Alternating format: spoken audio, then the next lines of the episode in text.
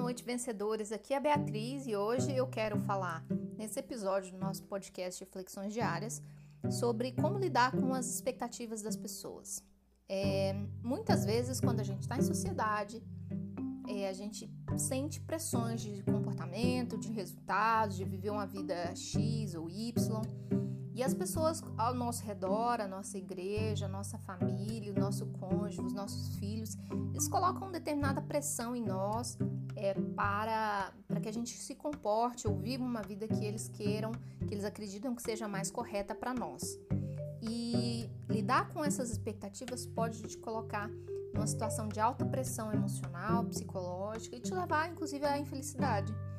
E quanto mais autêntico você for com relação a si mesmo, quem você é, mais luz você pode trazer para esse mundo, mais você pode contribuir sendo você mesmo, mais você pode conectar com as pessoas. A sua verdade, ela vai te libertar no sentido de ter conexões mais verdadeiras, de te libertar da, da prisão emocional que as outras pessoas vão colocar sobre você. E a gente tem que entender que elas vão ter expectativas, muitas delas são expectativas positivas, com boas intenções, mas que na verdade não, não são é, reais para a nossa situação específica. Se alguém que você ama muito julga um comportamento específico seu, é, porque ele quer o seu bem, você tem que compreender aquilo como um ato de amor. Mas não significa que você precisa aceitar e se comportar é, ou fingir que está se comportando, né? Assumir um papel é, de acordo com aquela realidade que ele quer que você que você desempenhe, aquele papel que ele quer que você desempenhe. Existe algo muito importante que a gente precisa aprender a fazer, que é criar limites para nossa realidade, é para nossa autenticidade. Como eu falei, quanto mais verdadeiros nós formos, mais livres nós vamos ser. Então, assumir sua verdade, colocar limites naquilo que as pessoas é, podem requerer de vocês é muito importante. Como que a gente faz isso, né? Tem muita gente que faz isso de uma forma muito agressiva. Tanto as pressões vêm de forma agressiva, quanto é, você também se posiciona de forma agressiva.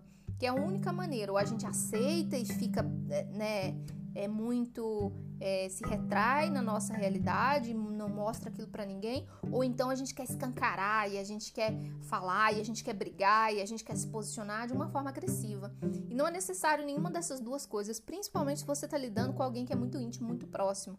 Você precisa comunicar a sua verdade, os seus limites de forma clara, de forma séria, mas de forma educada, de forma respeitosa, né? Se alguém da sua vida é, íntima requer que você, por exemplo, largue um vício, um tipo de comportamento, ou seja o que for, é, e você não está preparado para fazer isso, você tem que se colocar no lugar daquela pessoa. Ela está pensando no meu bem-estar ou ela está me julgando por algum preconceito dela, alguma é, visão negativa de mundo que ela tem? Se for uma coisa porque ela está preocupada com você, você precisa se posicionar de forma carinhosa, de forma gentil e falar: olha, não estou preparado para mudar meu comportamento nesse momento, eu entendo que é errado, eu estou trabalhando em mim mesma. No futuro eu posso verificar se eu vou mudar esse comportamento ou não. Nesse momento, não, e eu não gosto que você coloque as suas expectativas em cima de mim. Comunicar de forma aberta e verdadeira é só para gente madura e responsável. É muito difícil você estabelecer um diálogo com pessoas que estão em níveis emocionais diferentes. Eu falo isso por mim mesma. Eu tenho é, expectativas a respeito do comportamento de uma pessoa da minha vida que fuma e que eu quero que ela pare de fumar pelo bem-estar dela. É uma pessoa de mais idade, uma pessoa que já teve problemas de saúde.